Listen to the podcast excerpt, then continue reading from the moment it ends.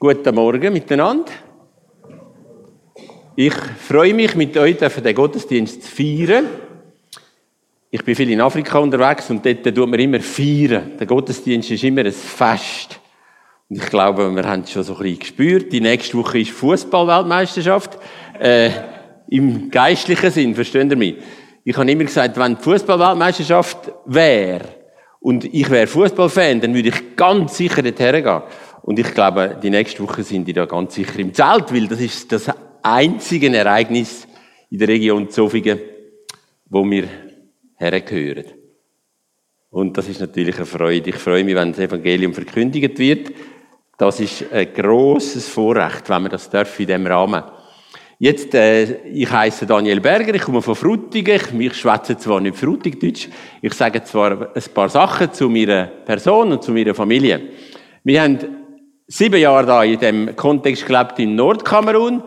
Wir haben in der Zwischenzeit mit unserem Netzwerk in Afrika etwa 120 Schüler, die den Bibelfernkurs machen von der MSD. Wenn du in Afrika in einer Schule bist, dann äh, gibt's große Klassen, 100 Kinder zum Teil. Das ist nicht so einfach für den Lehrer, aber ähm, wir haben immer wieder dürfen auch das Evangelium hineingeben. In fast in allen Schulen zu Afrika kannst du das Evangelium hineingeben. Dann haben wir eben viel Freude, viele Freunde zu Afrika. Ich kenne nicht alle von diesen 120.000 Schülern, aber ein paar kenne ich sehr gut. Und ab und zu besuche ich meine Mitarbeiter in Afrika. Da sind wir gerade an einer Kinderstunde in einem ganz muslimischen Quartier in Senegal, wo jeden Samstag kommen all die Kinder zusammen zum Gotteswort hören. Und die Eltern sind froh, dass die Kinder etwas machen. Nachher spielen sie noch Fußball spielen. Das gehört auch zum Leben. Und da haben wir ein Projekt im Togo, da pflanzen wir Bäume pflanzen. Im Elvi haben wir da die kleinen Bäume pflanzen, die Teig. Und jetzt äh, sind es nach sieben Jahren schon fast ein Wald. Und das soll dann die Arbeit unterstützen in Zukunft. Das ist mein Anliegen, dass die Afrikaner merken, auch sie haben wichtige, gute Schätze, die sie in die Waagschale werfen können. Das sind auch Afrikaner in Bern, in Kehrsatz, denen helfe ich ein Wochenende pro Monat äh, wo ich die äh, ein Schulen am Samstag, am Sonntag wir den Gottesdienst feiern. Auch das ist ein Thema heute in der Schweiz. Viel, viele Afrikaner. Es gibt mindestens 50 Afrikanerkirchen in der Schweiz, äh, wo wir nicht dürfen außer Acht lassen. Dann ein anderes Problem, das uns beschäftigt, sind die vielen Flüchtlinge, die Richtung Norden wollen. Leider sind sehr viel vertrunken im Mittelmeer. Und wir sind jetzt, ähm, meine Frau und ich, haben äh, eine offene Tür in Marokko. Wir sind da die alten zwei äh, noch auf Marokko vor drei Jahren auskundschaften und haben jetzt dürfen den letzten Frühling und der Frühling drei Monate in Marokko arbeiten unter den Studenten von Schwarzafrika. Das ist sehr ein dankbares äh, Gebiet, eine offene Tür in einem ganz muslimischen Land. Also das ist eine Kirche in Usta, an der Grenze zu Algerien, wo wir Gottesdienst feiern am Sonntag. Das sind unsere Leute, sind alles junge Leute eigentlich. Wir sind die Ältesten mit grauen Haaren. Und äh, die kommen gerne in Gottesdienst und eben lernen dort Jesus kennen. Marokko, sehr schönes Land. Also Gott beschenkt uns auch mit vielen guten Sachen. Wir haben zuerst auch Angst gehabt, dorthin zu gehen. Das hättet ihr vielleicht auch gehabt. Die schönen, schönen Berge. Der Tubkal ist über 4000 Meter hoch, hohen Atlas modernes Land, also da gibt es ja Infrastruktur, wo wächst, Autobahnen, Eisenbahnen und so weiter. Betet auch für das Land. Das ist die Stadt Fes. Das ist die älteste Universität von, von der Welt, sagen sie, ist in Fes. Vor dem Mittelalter schon gegründet worden. In Marokko siehst du nicht Kirchentürme, sondern siehst eben einen ganzen Haufen Minarett. Du kannst alle schauen, äh, in allen Varianten, die man sich vorstellen kann etwas Geniales, dort wo das Evangelium herkommt, das Lebenswasser herkommt, dort gibt's Grün. Dort wird's grün, dort sprießt das Leben. Und das fasziniert mich auch in so einem Kontext, wie wir gehört haben, in Usbekistan oder in einem Kontext wie Marokko. Gottes Wort ist mächtig. Gottes Wort ist wie eine Bombe. Aber nicht eine, die zerstört, sondern eine, die Leben schenkt.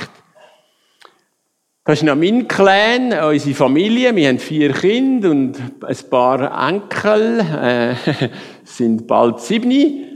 Und unsere Kinder sind Gott sei Dank mit Jesus unterwegs. Das ist ein riesiges Geschenk. Sie lieben alle Afrika. Und der Sohn ist auch in Afrika unterwegs für Jesus und eine Tochter mit ihrem Mann sind auch in St. Gallen im, im kirchlichen, kirchlichen Dienst engagiert. Also grosse Freude, so eine Familie zu haben. Das ist ein Geschenk von Gott, ich kann es nicht anders sagen. Es ist alles Gnade. Jetzt habe ich etwas gesagt zu der Familie. Meine Frau kommt vom Berner Oberland, ich komme vom Zürcher Unterland, Bülacher Flasche. Vielleicht sagt euch das noch etwas. Ich bin dort geboren und aufgewachsen. Ja, jetzt lese ich euch noch ein kleines, vom Weg habe ich da ein Blatt entdeckt, gestern übrigens.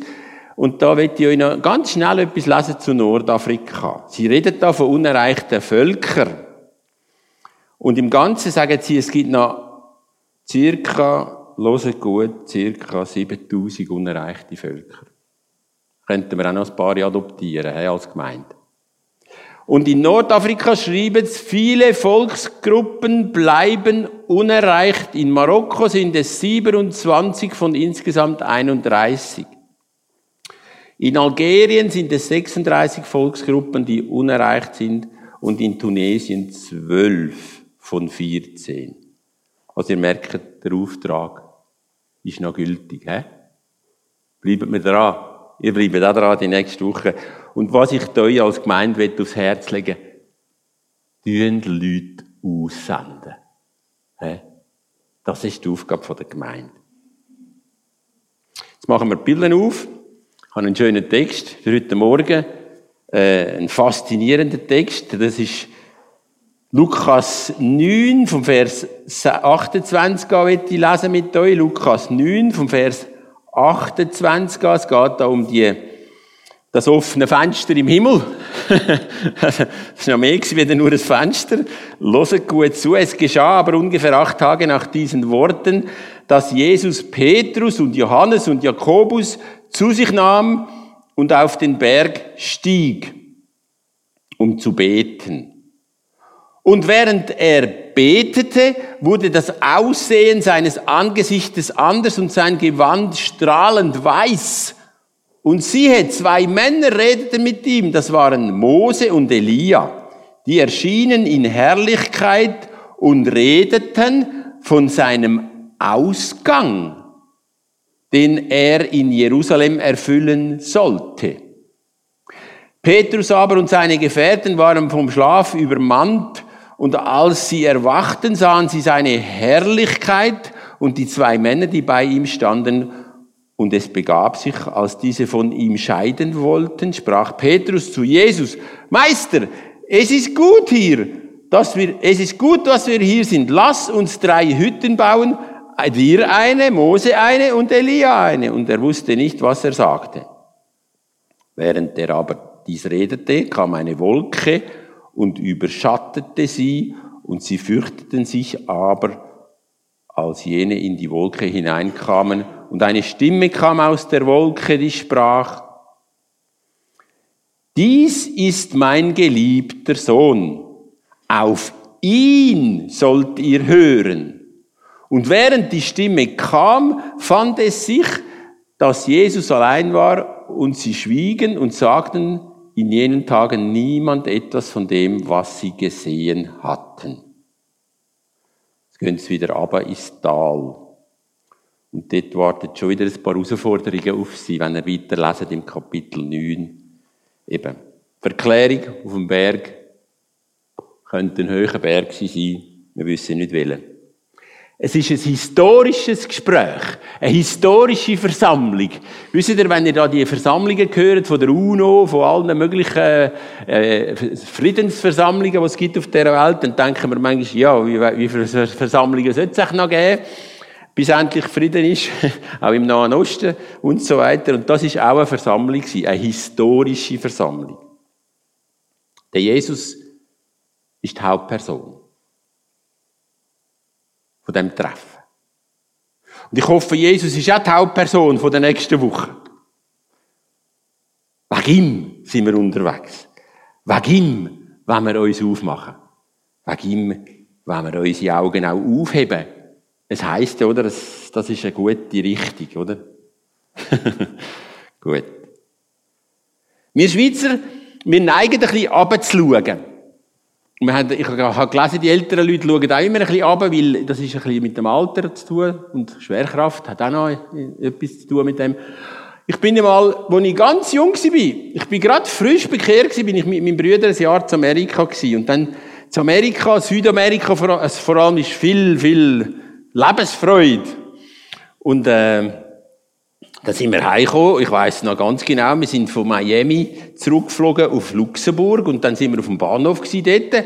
Und mich bin richtig verschrocken, wie viele Leute am Boden schauen. Ich dachte, was ist mit denen los? Wieso schauen die am Boden? Tun mal Acht haben, wenn ihr lauft, schaut ihr am Boden. Tun ein bisschen aufschauen. Ich glaube, oben gibt es interessante Sachen. Heute Morgen habe ich etwas gesehen. Das muss ich euch noch sagen. Ihr werdet es mir fast nicht glauben. Ich bin von Thun auf Bern gefahren, auf der Autobahn, und dann zu Thun sehe ich einen Regenbogen. Wisst ihr was, oder? Das erinnert uns an die Treue von Gott. Der Regenbogen. Dann habe ich gedacht, der geht dann gerade wieder weg, weil ich bin ja etwa 120 gefahren. Die Straße war noch trocken. Und der Regenbogen hat mich begleitet bis auf Bern. Und Bern ist er schon ganz gewesen. Zu Thun ist er nur so halbpatzig abgeschnitten gewesen. Und in Bern ist er richtiger Regenbogen gewesen. Und dann hat es richtig angefangen zu Bern. Und dann hat er aufgehört. Ja, dann ist, aber meine Lieben, schauen ein bisschen auf. Es gibt sehr interessante Sachen zu beobachten. Das ist ja nur ein Detail wegen dem Regenbogen. Aber im November ein Regenbogen. Ne?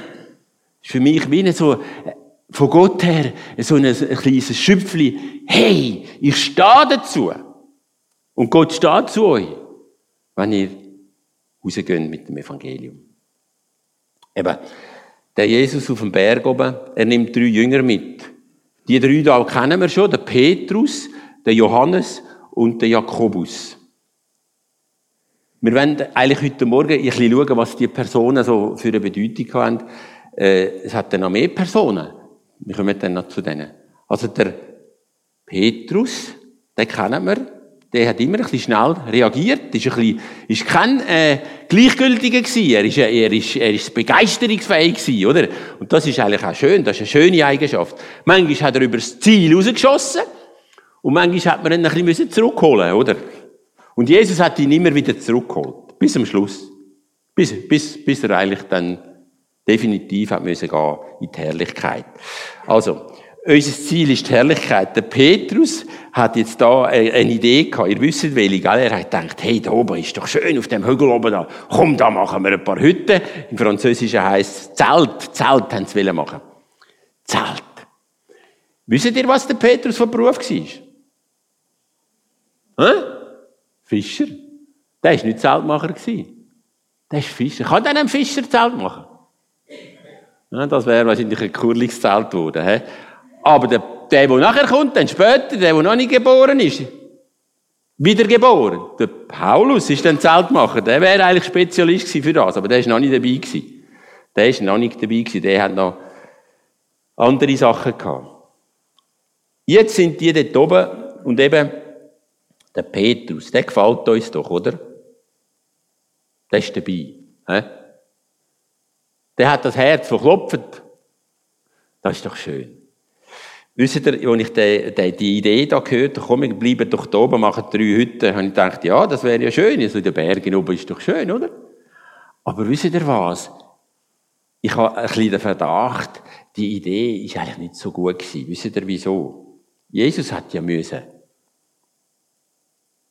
auf Jerusalem aber, oder? Wisst ihr das?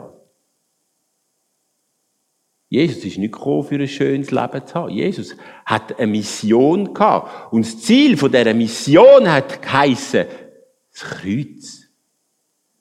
Und der Petrus, eigentlich mit seiner Idee, menschlich gesehen eine lustige, gute Idee, aber geistlich gesehen völlig daneben. Und wir ein bisschen aufpassen. Discernement, sagt man dem auf Französisch. Wir müssen unterscheiden, wo ist jetzt Gott genau dran. Dass wir nicht einfach so eine Schnapsidee in die Luft setzen, ein paar Hütten bauen, sondern dass wir wirklich wissen, was ist genau das Ziel von Jesus, von seiner Mission. Das ist Golgatha. Und Jesus hat ihn ja ein anderes Mal müssen ganz heftig auch zurückpfeifen, wisst ihr noch? Wo Jesus vom Kreuz redet. Er redet ja ab und zu auf dem Kreuz in den Evangelien. Und wo Jesus vom Kreuz redet, sagt der Petrus, nein, nein, nein, nein, nein, das musst du nicht, ja, ja, nicht. Und dann sagt Jesus ganz etwas Herz, das ist brutal hart. Hinter mich, Satan. Sagt Jesus. Die Idee ist nicht von Gott. Also Jesus hat dieses Discernement gehabt, er hat unterscheiden, was ist jetzt genau dran, die Jünger nicht immer. Und wir Jünger manchmal auch nicht immer. Sind manchmal auch ein bisschen am Schwimmen. Ideen gibt es ja so viel auf dieser Welt. Ideen, auch christliche Ideen, ganz viele Ideen. Sind wir ein bisschen auf der Hut, denken wir an unsere Mission. Dann war noch der Johannes. Das ist der Brüder vom Jakobus. Der Johannes, der ist ein, ein alter Mann gewesen, der das letzte Buch geschrieben hat, die Offenbarung. Ich will euch nur ganz kurz etwas lesen aus der Offenbarung. Einfach, dass ihr merkt, der Johannes, der lebt, überlebt wahrscheinlich alle anderen Jünger. Und wo der Johannes eine Begegnung hat, dann mit dem Erhöhten, mit dem Verherrlichten, mit dem, mit dem, mit Jesus in der Herrlichkeit, da tönt es so. Eben sein Angesicht leuchtete wie die Sonne in ihrer Kraft. Und als ich ihn sah, fiel ich zu seinen Füßen wie tot.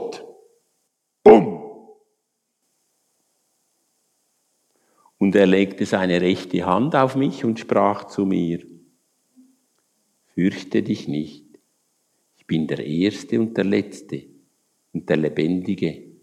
Und ich war tot, und siehe, ich lebe von Ewigkeit zu Ewigkeit. Und ich habe die Schlüssel des Totenreiches und des Todes. Und da sehen wir den gleichen Johannes. Ein paar Jahre später.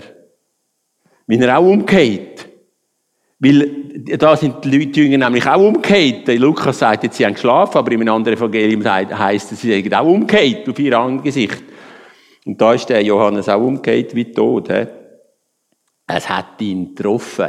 Es ist ihm durch Markt und Bein. Wisst ihr, eine Begegnung mit dem Auferstandenen, mit dem lebendigen Jesus, das vertragen wir nicht.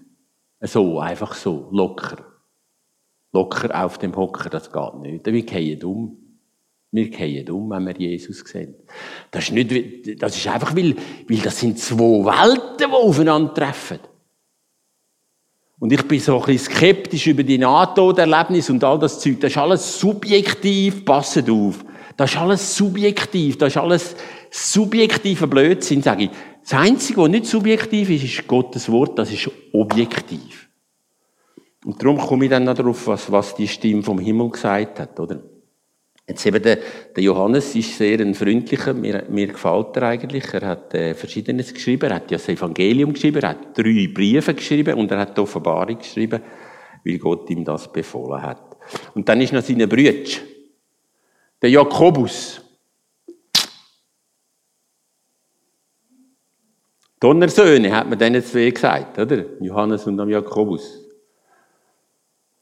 Der Jakobus ist nicht der, der den Jakobusbrief geschrieben hat. Der Jakobusbrief hat der Brüder von Jesus geschrieben. Und das ist nicht der Brüder von Jesus, das ist der Brüder von Johannes. Und der Jakobus, das ist einer der allerersten Märtyrer gewesen. Züge sie heißt Märtyrer sie.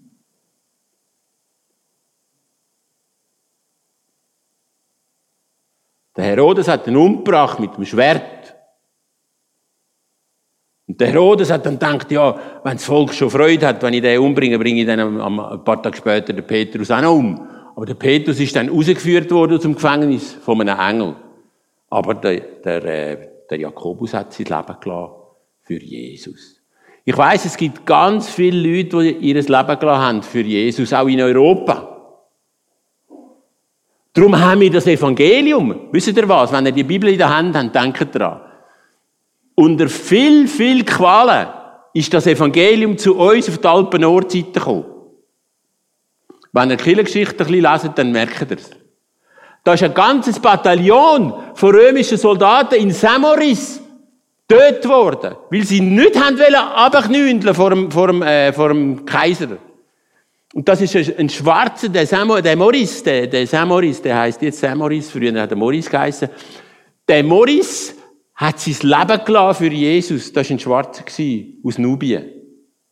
aus dem Sudan. Der hat sein Leben gelassen für Jesus da in der Schweiz, weil er gesagt hat, ich knündle nicht ab vor dem Kaiser.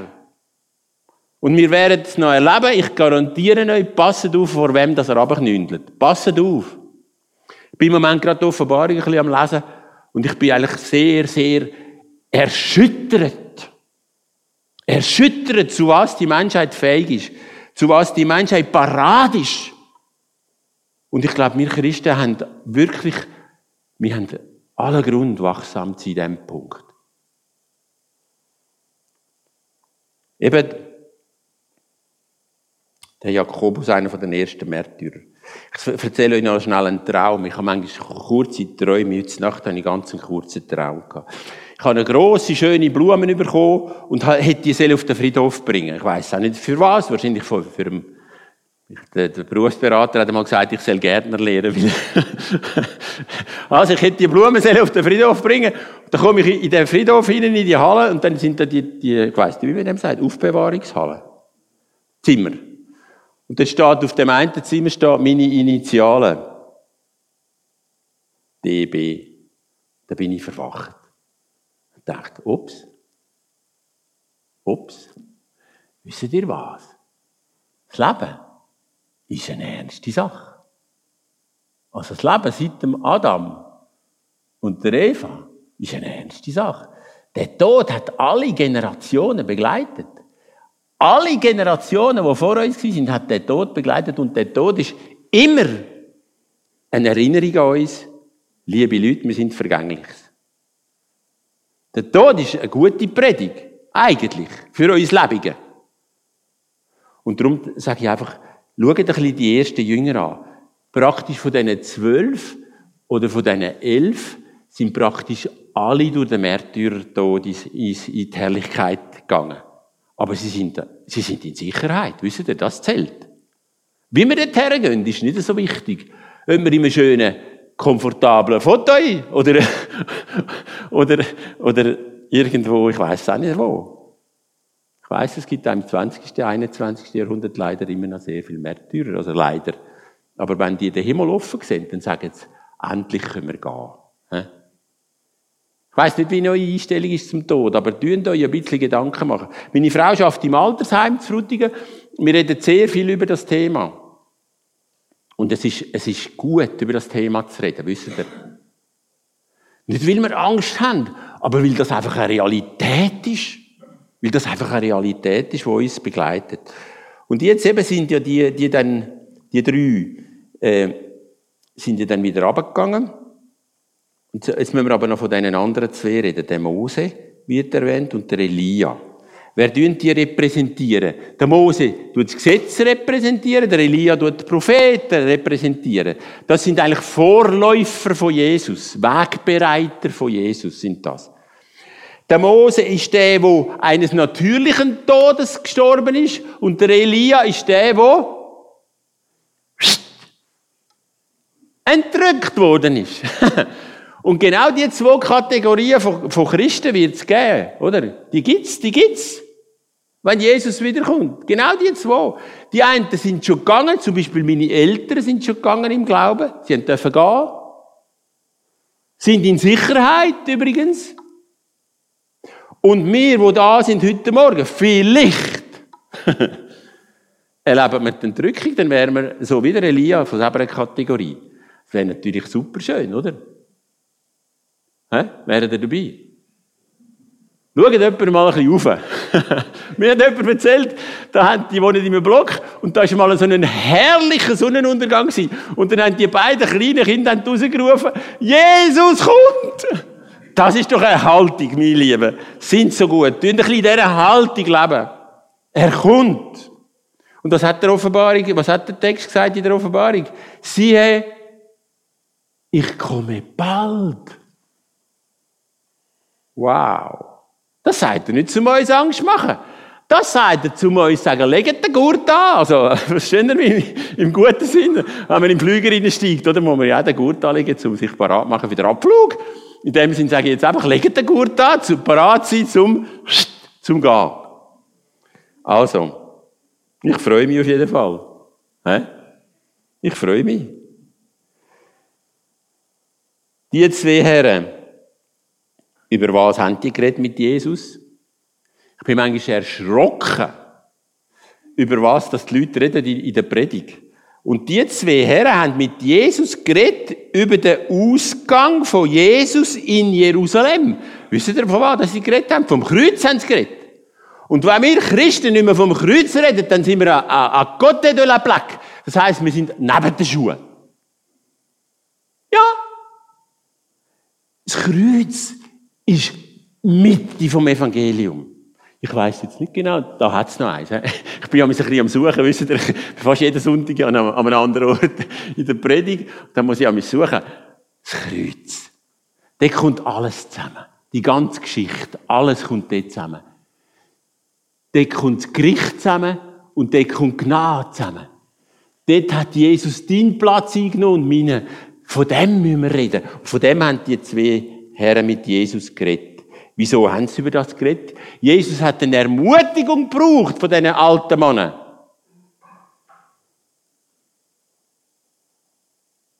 Gell? Wir alten Männer. Sind wir auch Ermutiger? Hä? Sind so gut. Ihr habt jetzt schon so lange gelebt, an die älteren Jahrgänge. Ich habe auch schon über 60 Jahre gelebt. Jetzt haben wir ein bisschen Übersicht über das Leben, wie das so funktioniert. Und jetzt sind wir doch gut platziert, um die Jungen zu ermutigen. Hä? Einverstanden?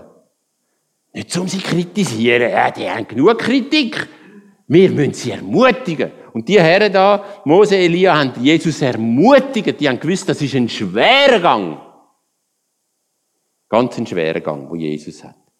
Und Jesus ist den Weg gegangen, bis ans Kreuz.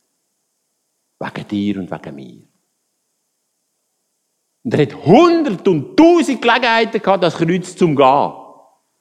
Oder dem aus Weg zu gehen. Oder einen anderen den Blinker links raus tun und noch jemand anders abbiegen. Hat er nicht gemacht. Er ist bis ans Kreuz gegangen. Bis zum Tod am Kreuz. Das ist Liebe. Das ist Liebe. Und ich glaube, das ist ganz entscheidend wichtig, dass wir den Leuten erklären, was dort passiert ist an dem Kreuz. Weil dort können wir nicht mehr ausdiskutieren. Dort können wir nur noch sagen, wow. Das ist eine historische Tatsache. Die kann uns gar, gar niemand streitig machen. Das ist ein historisches Ereignis. Das Kreuz von Golgatha und die Auferstehung. Und darum müssen wir von dem reden. Ja. Das Gesetz und die Propheten, ich lese noch einen Vers, der gefällt mir, das ist fast einer der allerschönsten. Ja, es hat sehr viele schöne Vers, aber das ist fast einer der allerschönsten. Johannes Kapitel 1, das ist auch der Johannes hat das geschrieben. Da war ja auch ein Fischer gewesen, wisst ihr, der Johannes? Und der ist so, so, so poetisch plötzlich in dem Johannesevangelium im ersten Kapitel auf jeden Fall. Da staunen wir einfach, was der für Gaben hat als Fischer. Der hat die griechische Sprache beherrscht Jetzt lese ich euch einfach nur noch einen Vers dort von Johannes 1, 17. Also 16 muss ich natürlich auch noch lesen, das ist äh, fast entscheidend, matchentscheidend. Und aus seiner Fülle haben wir empfangen Gnade über Gnade. Und jetzt der 17. Denn das Gesetz wurde durch Mose gegeben, die Gnade und die Wahrheit ist durch Jesus Christus geworden. Wow! Wir leben unter der Gnade. Hey! Unter der Gnade kann man schnaufen. Unter der Gnade kann man leben. Unter der Gnade darf man sogar Fehler machen. Weil man ist nicht mehr unter einem Verdammungsurteil, sondern man ist, man ist unter der Gnade. Und wenn ihr einen Fehler macht, das merkt ihr ja selber schon, schon längstens. Oder? Das muss man euch nicht einmal sagen. Wenn ihr einen Fehler macht, kommt der Heilige Geist und sagt euch, zack. Also bei mir ist es so, der macht das sehr schnell in Windeseile.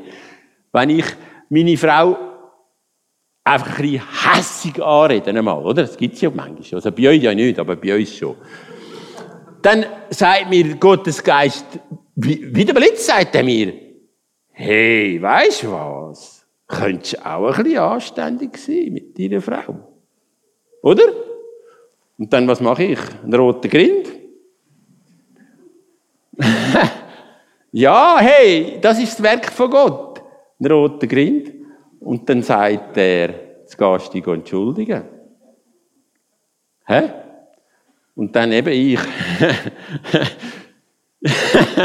manchmal geht es ein bisschen schneller und manchmal ein bisschen langsamer, aber ich weiß, was ich zu tun habe. Ich kann mich entschuldigen und sagen, hey, es tut mir leid. Ich bin nicht anständig gewesen mit tut mir leid.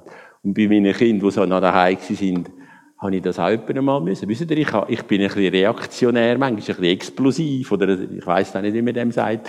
Ihr wisst schon, was ich meine. Ich habe mich auch mal müssen entschuldigen bei den Kindern.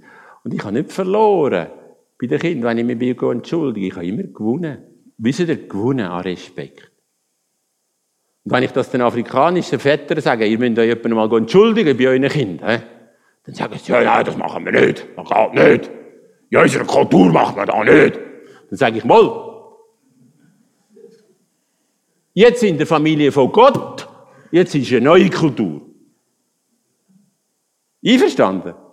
Und da müssen die Schweizer auch noch üben. He? wir, wir Schweizer müssen das auch üben, nicht nur die Afrikaner. Sich entschuldigen bei der Ehefrau oder beim Ehemann. Gibt's ja auch, oder auf die andere Seite gibt's ja das auch. Und, äh, oder bei den Kindern oder so, oder bei den Nachbarn manchmal ist, ist, hat man irgendwie vielleicht dem auf den Garten etwas geschossen, oder ein Stein oder etwas. Gut. Also ich muss langsam hören. Ich kann einfach sagen, jetzt kommt noch, jetzt haben wir die drei, die drei Jünger gehabt, jetzt haben wir den Mose gehabt, den Elia, wir haben Jesus gehabt. Also bei Jesus, den könnten wir noch eine ganze Woche stehen bleiben. Aber äh, ich muss jetzt noch ein bisschen weitergehen. Jetzt haben wir noch die siebte Person, die, die da in, die, in dieser Szene ist. He? Die siebte. Wisst ihr, was die siebte sagt? Ihr wisst ja, wer es ist, oder? dies ist mein geliebter Sohn, auf ihn sollt ihr hören. Wow. Der Petrus hat ja eine gute Idee gehabt, aber eben, es ist nicht so honoriert worden. Irgendwie. Eben, man sollte auf Jesus hören. Wie haben ihr es mit Jesus? Also wenn ich, wisst ihr, ich bin ja im Privileg, ich durfte jetzt wieder am letzten Herbst, ich durfte die Evangelien unterrichten im Tschad an einer Bibelschule, dann werde ich so beschenkt, wenn ich etwas vorbereite. Das ist ganz verrückt. Jetzt habe ich die, die, wieder die drei Evangelien dürfen vorbereiten, Matthäus, Markus und Lukas. Dem sagt man die synoptischen Evangelien. Und ich bin so gesegnet, weil der Jesus, der hat so geniale Sachen gesagt. Und ich möchte euch einfach Mut machen, hey, leset die Bibel. Leset die Evangelien. Leset die ganze Bibel. Leset zuerst einmal das Neue, hinter sie und für sie. Und wieder. Es ist so ein Reichtum. Und wisst ihr, da ist Kraft. Da ist Geist Gottes. Da, da. Das Wort ist Geist und Leben. Und ich werde so beschenkt, wenn ich mich vorbereite. Das kann ich euch fast nicht erklären. Ich werde so beschenkt von Gott. Und ich sage, das ist so ein Privileg, wenn man das Wort anderen weitergeben darf. Weil, hey, so viel sagen. Und ich möchte euch einfach Mut machen. Tun es nicht nur am Sonntag da, he? auch ein bisschen am Wächtig mal. Es lohnt sich. Ich mache es für euch, ich mache es nicht für mich. Ich mache es für euch. Ihr kommt Sagen über. Und das wette ich, dass ihr viel Sagen überkommt. Und jetzt gehen wir wieder ins Tal runter. Äh, wir haben dort auf dem Berg ein paar Lektionen gehört, so indirekt zum Teil. Und jetzt müssen wir wieder runter. Eben, der geliebte Sohn, ihr wisst die Stimme vom Vater, die Stimme ist heute noch hörbar. Also hörbar in seinem Wort, auf jeden Fall. Hundertmal, tausendmal. Und auch so, wenn Gott uns äh, manchmal auch ein bisschen pushen für etwas Gutes, oder? Für etwas Gutes, dann tun wir auch drauf los. Und jetzt gehen wir wieder runter. Jesus muss ans Kreuz, die Jünger werden erschüttert, nochmal erschüttert, durchgeschüttelt am Kreuz, nach dem Kreuz. Sie sind wirklich, sie haben äh, wirklich nicht mehr gewusst, wohin schauen, wohin gehen. Sie sind äh, spazieren, die einen auf Emmaus und die anderen sind sich verstecken. Also die Erschütterung der Jünger, das hat dazugehört. Und ich glaube manchmal fast, das müssen wir zulassen. Dass Gott uns manchmal in Frage stellt, dass Gott uns manchmal erschüttert. In einem guten Sinn, versteht ihr mich? Also, äh, Gott macht es aus Liebe, nicht aus, äh, Aus anderen Gründen und Motiven. Also die Jünger sind erschüttert gewesen nach dem Kreuz. Ihr wisst, sie haben nicht mehr gewusst, was jetzt kommt. Sie sind alle ihre Träume und ihre Hoffnungen vom, vom Ministerpräsident und so, alles ist zerstört worden. Und jetzt haben sie nochmal neu anfangen. He? Und an den Pfingsten fangen sie dann neu an. Gott sei Dank haben sie angefangen. He? Sonst wären wir nicht da heute. Gott sei Dank haben sie das Licht aufgenommen, die, die, die Flamme da, das, die Fackeln haben sie aufgenommen und sind bis zu uns gekommen, bis ins Berner Oberland. Mit dieser Fackel. Und bis auf Zofingen, hä? Zofeng. Hä? Das Evangelium hat jemand zu euch gebracht, auf Zofingen. Das ist gewaltig. Zusammen beten. Hä? Jesus, dass wir das Evangelium dürfen haben, dass wir dürfen wissen um dein Kommen, um dein Kreuz, um dein Leiden und um dein Sterben von am Kreuz von Golgatha. Genial. Wir sind so privilegierte Menschen. Und wir haben gehört, es hat noch andere, die es noch nicht wissen. Es hat noch andere, die es noch nicht gehört haben. Und Jesus, das soll uns bewegen. Das soll uns bewegen in den nächsten Wochen. Das soll uns aber auch bewegen in unserem Leben. Oh Herr, hilf. Jesus, ich bete für unsere Kinder und für unsere Grosskinder. Ich bete, dass du sie brauchst, dass die Flamme weitergetragen werden, die Flamme vom Evangelium, die Flamme von der Liebe Gottes. Oh Jesus. Wir denken auch gerade an das Usbekistan und an das Kirgistan und all die Stanländer. Oh Herr, erbarm dich. Wir beten darum. Erbarm dich über diese Menschen. Und segne unsere Geschwister, die, die dort sind. Gib ihnen Mut, gib ihnen Kraft, gib ihnen Freude. Auch in Marokko, auch dort gibt es einen Untergrundkiller. Jesus, segne du unsere Geschwister, die, die in diesem Kontext leben. Und lass uns nie vergessen, was wir für, für, für Privilegien haben, was wir für ein gutes, einfaches Leben haben. Jesus, hilf einfach, dass wir deine Sache weitertragen. Amen.